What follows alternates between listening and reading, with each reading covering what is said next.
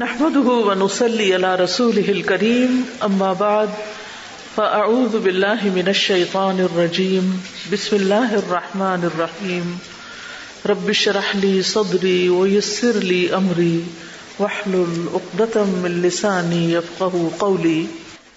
الإحسان في دراسة القرآن page number 160 کان من نهج سلفنا، ہمارے سلف صالحین کا طریقہ رابعن نمبر چار، الاجتہاد فی فہم المعانی۔ معانی کو سمجھنے کی کوشش کرنا، قرآن کا فہم حاصل کرنا۔ ولیس الاستکثار من الحرف، نہ کہ حروف کو زیادہ سے زیادہ پڑھنے کی کوشش کرنا۔ یعنی صرف الفاظ نہیں، معانی بھی، فہم بھی۔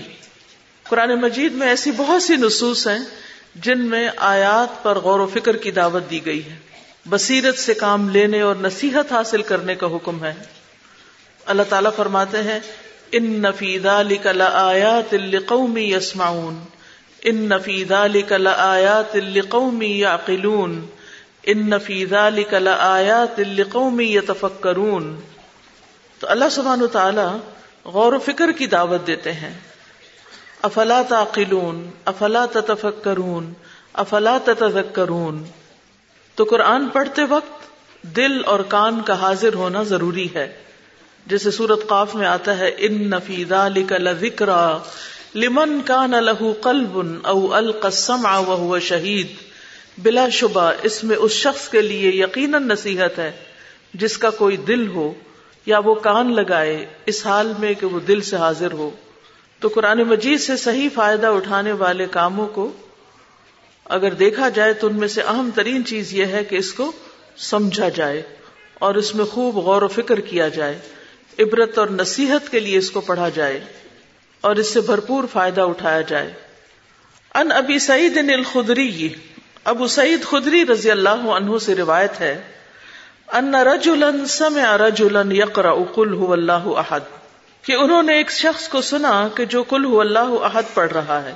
یورد دہا اسی کو ہی بار بار دوہرا رہا ہے یعنی اسی کی تکرار کر رہا ہے۔ فلم اسبہ تو جب صبح ہوئی جا الا رسول اللہ صلی اللہ علیہ وسلم، تو وہ رسول اللہ صلی اللہ علیہ وسلم کے پاس آئے۔ فضا کا رضا علی کا لہو اور آپ سے اس شخص کے اس عمل کا ذکر کیا کہ وہ ایک ہی چیز کو بار بار دوہرا رہا تھا۔ وکان اور رجولو یا تقال اور وہ شخص جو شکایت لگانے والا تھا، وہ اس کو کم سمجھ رہا تھا کہ یہ کیا بات ہوئی، ایک ہی آیت بس پڑھنا یا ایک ہی سورت پڑھنا اور اسی کو دہراتے جانا، زیادہ کیوں نہیں پڑھ رہا؟ فقال رسول اللہ صلی اللہ علیہ وسلم۔ تو رسول اللہ صلی اللہ علیہ وسلم نے فرمایا ولدی نفسی بیدی انہا لتعدل ثلث القرآن۔ قسم اس ذات کی جس کے ہاتھ میں میری جان ہے۔ یہ سورت قرآن کے تہائی حصے کے برابر ہے۔ یعنی اسے تم معمولی نہ سمجھو اور اس کا بار بار دہرایا جانا کم نہ سمجھو۔ ان عبد اللہ ابن عمر ان رسول اللہ صلی اللہ علیہ وسلم قال، عبداللہ بن امر رضی اللہ عنہ سے روایت ہے کہ رسول اللہ صلی اللہ علیہ وسلم نے فرمایا، لم یفقہ من قرأ القرآن فی اقل من سلاس اس شخص نے قرآن کو سمجھا ہی نہیں۔ جس نے تین دن سے کم میں قرآن پڑھا یعنی جو اس سے کم میں پڑھتا، وہ قرآن کو بالکل بھی نہیں سمجھتا۔ ان یحییٰ بن سعید ان قال بن سعید کہتے ہیں کن تو انا و محمد ابن یحییٰ بن حبان جالسینی. وہ کہتے ہیں کہ میں اور محمد بن یحییٰ بن حبان دونوں بیٹھے ہوئے تھے۔ فدعا محمد رجلا، تو محمد بن یحییٰ نے ایک شخص کو بلایا۔ فقال اخبرنی بالذی سمعت من ابی کا اس سے کہا کہ مجھے وہ حدیث بتائیں جو آپ نے اپنے باپ یا اپنے والد سے سنی ہے۔ فقال الرجل، تو وہ شخص کہنے لگا، اخبرنی ابی، میرے والد نے مجھے بتایا ہے، خبر دی ہے۔ انہ سأل زید ابن ثابت کہ انہوں نے زید بن ثابت سے سوال کیا۔ فقال کئی فترا فی قراءت القرآن فی سبع کہ آپ کیا سمجھتے ہیں کہ قرآن کی قرآت سات دن میں مکمل کر لی جائے؟ یعنی آپ کے خیال میں اگر قرآن سات دن میں پورا کر لیا جائے تو اس کے بارے میں آپ کیا کہیں گے؟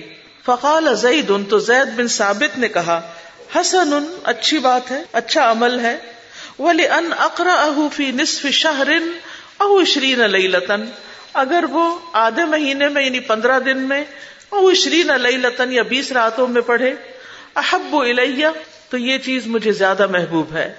وسلنی لمدا کا اور تم مجھ سے پوچھو کہ ایسا کیوں؟ یعنی سات سے زیادہ پندرہ دن اور بیس دن میں کیوں؟ کالا فنی اسلو کا تو انہوں نے کہا، ٹھیک ہے، میں آپ سے پوچھتا ہوں، بتائیے مجھے۔ کالا زید زید بن ثابت نے کہا لکئی اتدبر واقف علیہ تاکہ میں قرآن میں غور و فکر کروں اور اس پر قائم کروں یعنی اس پر ٹہر کر۔ اس پر تدبر کر سکوں۔ تیز پڑھوں گا، زیادہ پڑھوں گا، جلدی پڑھوں گا، تو اس پر تدبر نہیں کر سکوں گا، غور و فکر نہیں کر سکوں گا۔ وقال ابن المبارک، اور ابن مبارک نے کہا، اخبرنا عبید اللہ ابن عبد الرحمان ابن موہب۔ ہمیں عبید اللہ بن عبد الرحمان بن موہب نے خبر دی، قالا انہوں نے کہا سمے تو محمد ابن کاب بن القرضی یقول، میں نے محمد بن کاب قرضی کو کہتے ہوئے سنا۔ لن اقرا فی لیلتی حتی اصبح بإذا زلزلت والقارعہ لا ازید علیہما و اتردد فیہما و اتفکر احب الی من ان احذ القرآن لیلتی حزن او قال انثره نثرا لان اقرا یہ کہ میں پڑھوں فی لیلتی اپنی رات میں یعنی رات کے وقت میں پڑھوں، حتی اصبح یہاں تک کہ میں صبح کر لوں۔ صبح تک پڑھتا رہوں۔ کیا چیز؟ اذا زلزلت الارض والقاریہ سورت القاریہ لا ازید علیہما، میں ان دونوں پر اضافہ نہ کروں، ان دونوں سے زیادہ نہ کروں۔ وہ اتردد فیہما و اتفک کروں اور میں ان کو دہراتا رہوں اور غور و فکر کرتا رہوں۔ احب الیہ یہ مجھے زیادہ محبوب ہے، زیادہ پسند ہے۔ ان احد القرآن، کہ میں اس کو جلدی جلدی پڑھوں۔ لئی لتی رات کے وقت حد جلدی جلدی پڑھنا۔ اوقالا یا کہا انسر نسرن یا میں اس کو بکھیرتا جاؤں جیسے گٹیا کھجورے بکھیری جاتی ہیں۔ وردا ان عبد اللہ رضی اللہ عنہ جا الیہ رجل۔ روایات میں آتا ہے کہ عبد اللہ رضی اللہ عنہ، ان کے پاس ایک شخص آیا۔ فقالا تو اس نے کہا، انی قرات المفصل البارحة فی رکعت، کہ میں نے ساری مفصل صورتیں کل رات ایک ہی رکعت میں پڑھ ڈالی ہیں۔ یعنی بڑے فخر سے شاید بتا رہا تھا یا خوش ہو کے کہ عبداللہ بن مسعود خوش ہوں گے۔ فغضب، تو وہ غضبناک ہو گئے، وہ ناراض ہوئے۔ وکالا اور کہنے لگے ان نما فصلا لی کہ ان کو جدا جدا اس لیے کیا گیا ہے تاکہ تم اسے جدا جدا کر کے پڑھو۔ یعنی یہ ساری صورتیں ایک ہی صورت نہیں ہے الگ الگ صورتیں ہیں۔ ان کو الگ الگ کیوں کیا گیا ہے؟ کہ تم بھی انہیں الگ الگ کر کے پڑھو۔ ایک ہی رکت میں نہیں ساری پڑھو۔ حدن کا حد شعری و نثرن کا نثر دقلی تیز تیز پڑھنا جیسے شیر پڑھے جاتے ہیں اور بکھیرنا جیسے گھٹیا کھجورے بکھیری جاتی ہیں۔ اس طرح نہیں۔ لقد علم تن نظائرہ اللہ کان رسول اللہ صلی اللہ علیہ وسلم یقرن بینہن. وہ کہتے ہیں کہ میں ایسی نظائر یعنی مشابہ صورتیں ایک دوسرے سے ملنے جلنے والی نظیر ہوتا نا مثال، تو نظائر جو وہاں ملتی جلتی ہیں. کانا رسول اللہ صلی اللہ علیہ وسلم یقرین بین رسول اللہ صلی اللہ علیہ وسلم جن کو ملا کر پڑا کرتے تھے. یعنی دو دو صورتیں بسورت فی کل رکاتن ایک رکت میں دو صورتیں۔ بسورت فی کل رکاتن دو صورتیں ایک رکت میں۔ مثال کے طور پر کون سی دو صورتیں ایک جیسی ہوتی جیسے المرسلات اور النبا۔ اور سب حسم رب کلالا الغاشیا ٹھیک ہے؟ وہ ان ابن سعید ان عبد اللہ ابن مسعود قال الانسان یا ابن سعید سے روایت ہے کہ عبداللہ بن مسعود نے ایک انسان سے کہا ان کفی زمان ان قلیل ان قرا تم ایسے زمانے میں پائے جاتے ہو کہ جس میں قاری حضرات بہت کم ہیں قرا بہت کم ہیں کثیر ان فقہا اس کے سمجھنے والے زیادہ ہیں یعنی قرآن کو سمجھنے والے زیادہ ہیں، پڑھنے والے کم ہیں۔ یعنی صرف پڑھنے والے۔ ہی حدود القرآن۔ اس میں قرآن کی حدود کی حفاظت کی جاتی یعنی اس کے احکام پر عمل کیا جاتا ہے۔ وہ یودیا حروف اور اس کے حروف کو ضائع کر دیا جاتا ہے یعنی بہت تکلف نہیں ان میں کیا جاتا، بہت زیادہ ان کا اہتمام نہیں کیا جاتا۔ وہ سیاتی زمان ان اور ان قریب ایک ایسا زمانہ آئے گا، ایسا وقت آئے گا۔ کثیر ان قرا جس میں اس کے پڑھنے والے تو بہت زیادہ ہوں گے، کثیر تعداد میں ہوں گے۔ قلیل ان فقہا اہو لیکن اس کے سمجھنے والے بہت کم ہوں گے۔ یحفظ فیہ حروف القرآن یعنی اس زمانے میں قرآن کے حروف کی تو حفاظت کی جائے گی وہ حدودہ اور اس کی حدود کو ضائع کر دیا جائے گا۔ قال الامام الذهبی رحمہ اللہ۔ امام زہبی رحمت اللہ علیہ کہتے ہیں وہ سمے تو ابا عثمان وقت ود الناس یقول میں نے ابو عثمان کو سنا کہ وہ لوگوں کو الوداع کہنے کے وقت کہہ رہے تھے یا اہل سلماس، اے سلماس کے رہنے والو، لی اند کم شہر میرے پاس تمہارے لیے ایک مہینہ ہے۔ آئزو جس میں میں تمہیں نصیحت کروں گا، واز کروں گا۔ وہ انفی تفسیر آیتن، اور میں ایک آیت کی تفسیر کروں گا۔ وما یت اللہ اور جو بھی اس آیت سے متعلق چیزیں ہوں گی، ان کی۔ ولو بقی تو اندکم تمام سنتن، اور اگر میں تمہارے پاس ایک پورا سال رہا لما تعرت لغی رہا تو میں اس کے علاوہ کچھ اور نہیں پڑھاؤں گا، کچھ اور نہیں بتاؤں گا۔ والحمد للہ اور ساری تعریف اللہ کے لیے ہے، جس نے یہ علم دیا اور یہ توفیق دی۔ کل تو میں نے کہا ہا کزا کان واللہ شیخ ابن تیمیہ۔ وہ کہتے کہ ہمارے شیخ ابن تیمیہ بھی اسی طرح تھے، یہ کون کہہ رہے ہیں؟ امام صاحبی کہہ رہے ہیں۔ امام صاحبی کہتے ہیں ہمارے شیخ ابن تیمیہ بھی اسی طرح تھے۔ بقیہ ازید من سنت یفسر فی سورت نوح۔ ایک سال سے زیادہ کا عرصہ گزر گیا اور وہ سورت نوح پڑھاتے رہے۔ سورت نوح پڑھاتے پڑھاتے سال گزر گیا۔ وکان بحرن وہ ایک سمندر کی طرح تھے۔ لا تو قدر دلا جس کو ڈول میلا نہیں کرتا، گدلا نہیں کرتا۔ تھوڑے پانی میں ڈول ڈالے نا، تو وہ ڈول ڈال کے جب کھینچتے ہیں تو باقی سارا پانی ہل جاتا ہے طے کی مٹی بھی شامل ہو جاتی ہے اس میں۔ لیکن اگر سمندر میں آپ ڈول ڈال کے نکالے تو اس سے سمندر کو کوئی فرق نہیں پڑتا۔ یعنی سمندر کا پانی گدلا نہیں ہوگا اس ڈول کے نکالنے سے، کہ کم نہیں ہوگا، تھوڑا نہیں ہوگا۔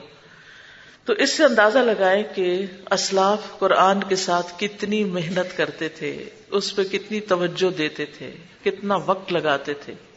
اور ہم چند دنوں میں ہی گھبرا جاتے ہیں اور ورکے گرنے لگتے ہیں، باقی کتنا رہ گیا ہے۔ صبر ہی نہیں، علم کے لیے صبر چاہیے ہوتا ہے۔ وقت چاہیے ہوتا ہے۔ قال ابو بکر بن عیاش۔ ابو بکر بن عیاش کہتے ہیں، قرأت القرآن على عاصم ابن ابی نجود۔ میں نے عاصم بن ابی نجود پر قرآن پڑھا۔ فکان یامرنی ان اقرا علیہ فی کل یوم آیتا لا ازید علیہا۔ وہ مجھ سے کہتے کہ میں ان کو بس ہر روز صرف ایک آیت پڑھ کر سناؤں اور اس سے زیادہ نہ کروں۔ وہ یقول اور وہ کہتے، ان نہذا اسبت لکا یہ تمہارے لیے زیادہ جما دینے والا یعنی تمہارے اندر زیادہ سخت ہو جائے گا، تمہیں یاد رہے گا۔ فلم آمن اموت الشیخ تو مجھے چین نہ آیا کہ شیخ کہیں مری نہ جائیں۔ قبل ان افرغ من القرآن۔ اس سے پہلے کہ میں قرآن پورا سنا کے ان سے فارغ ہوں۔ کہیں ایسا نہ ہو کہ میرا قرآن رہ جائے۔ فما ذل تو اطلب الیہ، تو میں ان سے مسلسل مطالبہ کرتا رہا۔ حتی اذن فی خمس آیات کل یوم، یہاں تک کہ انہوں نے مجھے پانچ آیتوں کی اجازت دے دی کہ ہر روز ان کو سناؤں۔ اس سے شیوخ کے پڑھانے کا تو پتا چلتا ہی ہے، لیکن پڑھنے والوں کا صبر اور شوق اور جذبہ اور ہمت اور لگن اور اس چیز کی تڑپ کے یہ حاصل ہو جائے، بھلے کتنا بھی وقت لگے۔ آج ہمارے اندر سے یہ ہمت ختم ہو گئی، یہ شوق ختم ہو گیا ہے۔ کیونکہ ہمیں دنیا نے اپنے اندر اتنا مصروف کیا ہوا ہے کہ ہم تھوڑی دیر اس کو دیتے ہیں اور پھر چاہتے ہیں فوراً دنیا کی طرف لوٹ جائیں اور باقی اپنے انجوائے کریں، اپنی لذت یا اپنے مزے کے جو کام ہیں یا جن چیزوں میں ہمارا دل لگتا ہے زیادہ، ان میں کرے کیونکہ اگر قرآن میں دل لگتا ہو تو پھر یہ کیفیت نہیں ہوگی۔ پھر انسان زیادہ سے زیادہ وقت قرآن کے ساتھ گزار سکتا ہے۔ اور یہ بھی اسٹیمنا بلڈ کرنا پڑتا ہے، یہ شوق بھی دلانا پڑتا ہے، اور یہ بھی کرتے کرتے آتا ہے۔ ابتدا میں مشکل ہوتی ہے، لیکن اگر انسان کرتا رہے تو پھر آسانی ہو جاتی۔ جیسے کورس کے شروع میں ہو سکتا ہے آپ کو دو دو گھنٹے کی کلاس لینا اور کئی دفعہ سبق کو دہرانا ایک بوجھل کام لگتا ہو۔ لیکن پھر کچھ عرصہ گزرتا ہے، جب رواں ہو جاتا ہے انسان، آسانی ہو جاتی ہے، تو پھر اس میں ایک مزہ بھی آنے لگتا ہے اور ایک وقت لگانا آسان ہو جاتا ہے۔ لیکن یہ کرتے رہنے سے آتا ہے۔ لوگ عموماً قرآن پڑھنے سے کیوں گھبراتے ہیں؟ کیونکہ وہ اٹک اٹک کے پڑھتے ہیں، وہ صحیح طور پر ان کو پڑھنا نہیں آتا، تو پھر وہ تھوڑی دیر میں ہی اکتا جاتے ہیں، تھک جاتے ہیں۔ لیکن اگر انسان صحیح طور پر، صحیح کی خوش الحانی کے ساتھ اچھے انداز میں پڑھنا جانتا ہو، تو وہ اپنے پڑھنے کو خود سن کر، خود غور و فکر کر کے زیادہ انجوائے کر سکتا ہے کہ اپنے طریقے پہ وہ پڑھ رہا ہے۔ کیونکہ جب کوئی پڑھ رہا ہوتا ہے تو انسان اس کو بعض اوقات پوری طرح فالو نہیں کر پاتا۔ اپنا تو پھر آپ ایک چیز کو دو دفعہ پڑھیں، تین دفعہ دہرائیں، جتنی دفعہ چاہیں پڑھیں۔ لیکن یاد رکھیے، یہ کرتے رہنے سے ہی آئے گا۔ جیسے کسی بھی کام کو کرتے رہنے سے انسان اس کو لے چلتا ہے۔ تو بنیادی طور پر اس میں جو بات ہمیں سکھائی گئی ہے، وہ یہی ہے کہ قرآن میں غور و فکر کے لیے قرآن کو تھوڑا تھوڑا کر کے پڑھا جائے دوہرا دوہرا کر پڑھا جائے، اس کے ساتھ وقت لگایا جائے۔ اور پھر تدبر کے لیے لازم ہے کہ قرآن کی سمجھ بھی آتی ہو، عربی زبان بھی آتی ہو، کیونکہ انا انزل نہ قرآن عربی تاقلون نبی صلی اللہ علیہ وسلم کی سیرت کا مطالعہ بھی کیا جائے تاکہ یہ پتا چلے کہ قرآن کا کون سا حصہ کس موقع پر کہاں نازل ہوا۔ پھر اسی طرح قرآن کے اندر جو قرآن کی تبیین پائی جاتی ہے اور نبی صلی اللہ علیہ وسلم نے جو اس کو واضح کیا ہے اس کو بھی ہم جانتے ہوں یعنی کہ کس آیت کے بارے میں، کہاں دوسری آیت ہے جو اس کو مزید واضح کرتی ہے یا اس کا کانٹیکسٹ ہمیں فراہم کرتی کیونکہ جب آؤٹ آف کانٹیکسٹ آپ آیات پڑھتے ہیں، تو بازو کا اصل معنی سے بہت دور ہٹ جاتے ہیں۔ پھر اسی طرح کثرت سے کتب تفسیر کا مطالعہ کرنا، اس میں اردو تفاصیر کے علاوہ عربی تفاصیر کو پڑھنے کی زحمت کرنا۔ پھر اکیلے بیٹھ کر قرآن کے ساتھ وقت گزارنا، اس پر غور و فکر کرنا، دوسروں کے ساتھ مل کر اس کا مذاکرہ کرنا۔ یہ بہت زبردست طریقہ ہوتا ہے کہ جس میں ذہنی اشتراک ہوتا ہے، بہت سے ذہن مل کے ایک بات کو سوچتے ہیں۔ کوئی شخص ایک پہلو پہ غور کر رہا ہوتا ہے، کوئی دوسرے پہلو پہ غور کر رہا ہوتا ہے۔ اور اس کے بارے میں آتا ہے نا حدیث میں جو لوگ اللہ کے گھروں میں سے کسی گھر میں اللہ کی کتاب کی تلاوت کرتے ہیں وہ یہ تدارسو نہ بئی نہ ہوں اور آپس میں ایک دوسرے کو تعلیم دے رہے ہوتے ہیں، ایک دوسرے کو سکھا رہے ہوتے ہیں۔ تدارس، ان پر سکینت نازل ہوتی ہے۔ رحمت انہیں ڈھانپ لیتی ہے۔ فرشتے انہیں گھیر لیتے ہیں اور اللہ ان کا ذکر اپنے پاس موجود فرشتوں میں کرتے ہیں۔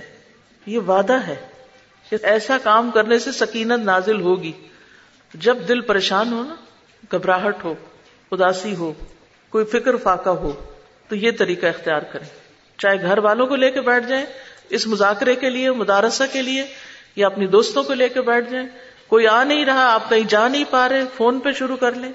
کسی بھی جگہ سے قرآن کے یعنی جو بھی آپ کی روٹین میں ہو یا ویسے بھی کسی صورت کا انتخاب کیا جا سکتا ہے، مل بیٹھ کے پڑھیں، اکٹھے ہو کے پڑھیں، دوسروں کے ساتھ پڑھیں۔ یعنی کئی دفعہ ایسا ہوتا ہے نا کہ اکیلے پڑھنے سے وہ چیز، ایک اکیلا سنگل مائنڈ سوچ رہا ہے۔ کوئی کتاب پڑھیں گے تو اس میں بھی ایک سنگل مائنڈ ہوگا۔ لیکن دو چار لوگ مل جائیں گے، اسی لیے آپ دیکھیں کلاس روم میں آنے سے جو آپ کی کیفیت ہوتی ہے اور ایک ماحول کے اندر بیٹھ کر سب ایک ہی چیز کے اوپر جب توجہ کر رہے ہوتے ہیں، تو اس وقت ایمان کا لیول زیادہ بڑھتا ہے، اکیلے اکیلے کرنے سے۔ جی تو میں ابھی جو ہم نے پڑھا ہے کہ کس طرح سے قرآن کو آہستہ آہستہ پڑھا جائے ایک ایک آیت کی بات ہے کہ ایک دن ایک آیت پڑھائی جائے۔ تو میں سوچ رہی تھی جی کہ رمضان میں ہم سب کا تقوا زیادہ ہوتا ہے، لوگوں کا رجحان قرآن کی طرف زیادہ ہوتا ہے۔ تو دورہ قرآن کا بھی ایک آبجیکٹو ہے ایک پرپز ہے کہ اس میں پورے قرآن سے گزر جائے تو ڈو یو تھنک کہ اس کا کائن ہم چینج کریں وہ عوام کے لیے ہے عوام کی کیپیسٹی اتنی ہی ہے ٹھیک ہے نا یہ جن کی باتیں ہو رہی ہیں نا سب یہ سب علماء کی باتیں ہو رہی ہیں ٹھیک ہے تو جو خواص ہیں اب آپ لوگ کب تک عوام میں شامل رہیں گے تھوڑا سا آگے بڑھیں اور اسی لیے ایک تیسرا اسٹیپ یعنی فہم القرآن تعلیم القرآن کے بعد تدبر قرآن کا اسٹیپ جو میں نے لیا ہے جس میں دو پارے پڑھائے وہ اس کا مقصد بھی یہی تھا کہ ایک تھوڑا سا ایڈوانس لیول پر، تھوڑی عربی تفسیر کے ساتھ، تھوڑا سا ڈیٹیل کے ساتھ۔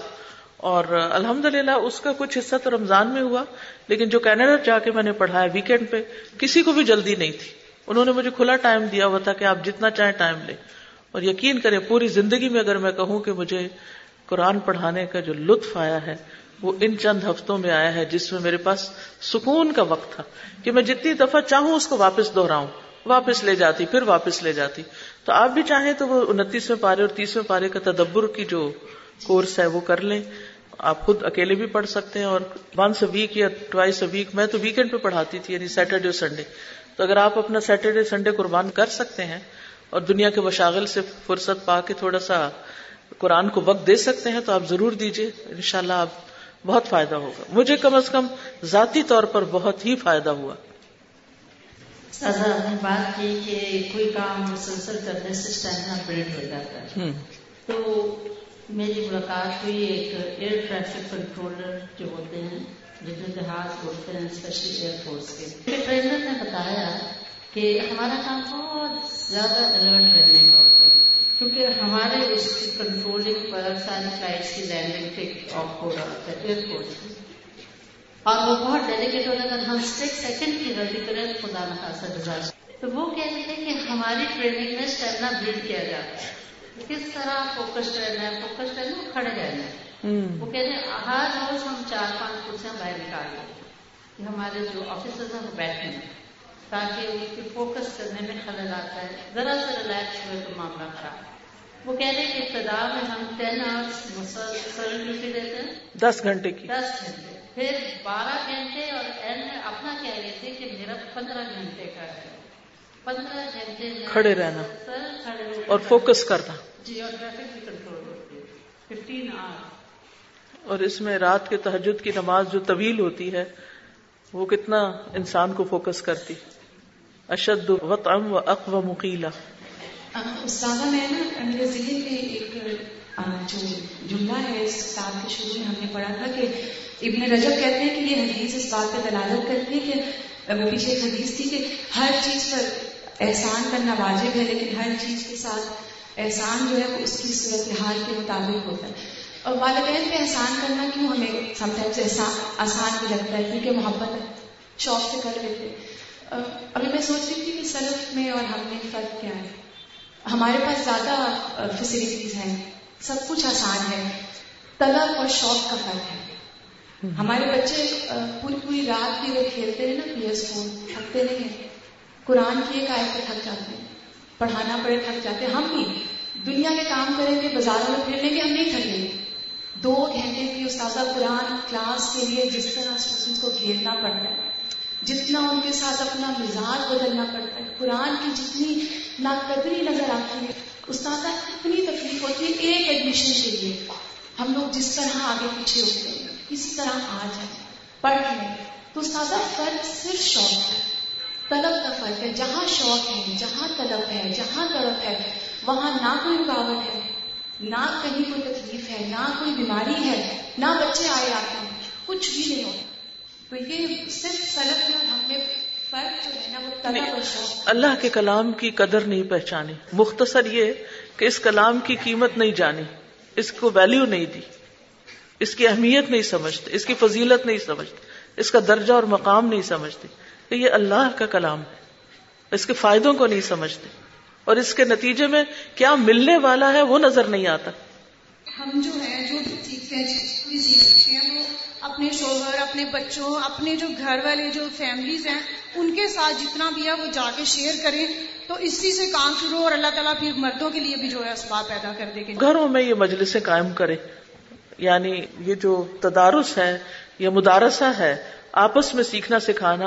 اکثر مائیں جب مجھ سے یہ کہتی ہے کہ ہمارے بچوں کو کوئی پڑھانے والا نہیں، تو میں کہتی ہوں، خود پڑھائیں۔ خود بیٹھ دیں ان کے ساتھ۔ ہم کیوں نہیں ذمہ داری لیتے؟ ہم کیوں نہیں تکلیف اٹھاتے؟ میں نے جب دیکھا کہ میرے بیٹے کو پڑھانے والا کوئی نہیں مجھے مل رہا، تو میں نے خود اس کے لیے وقت نکالا اور خود پڑھایا اس کو۔ کہ جاہل تو نہیں چھوڑ سکتے، ایک دفعہ تو اس سے گزارنا ہے کم از کم۔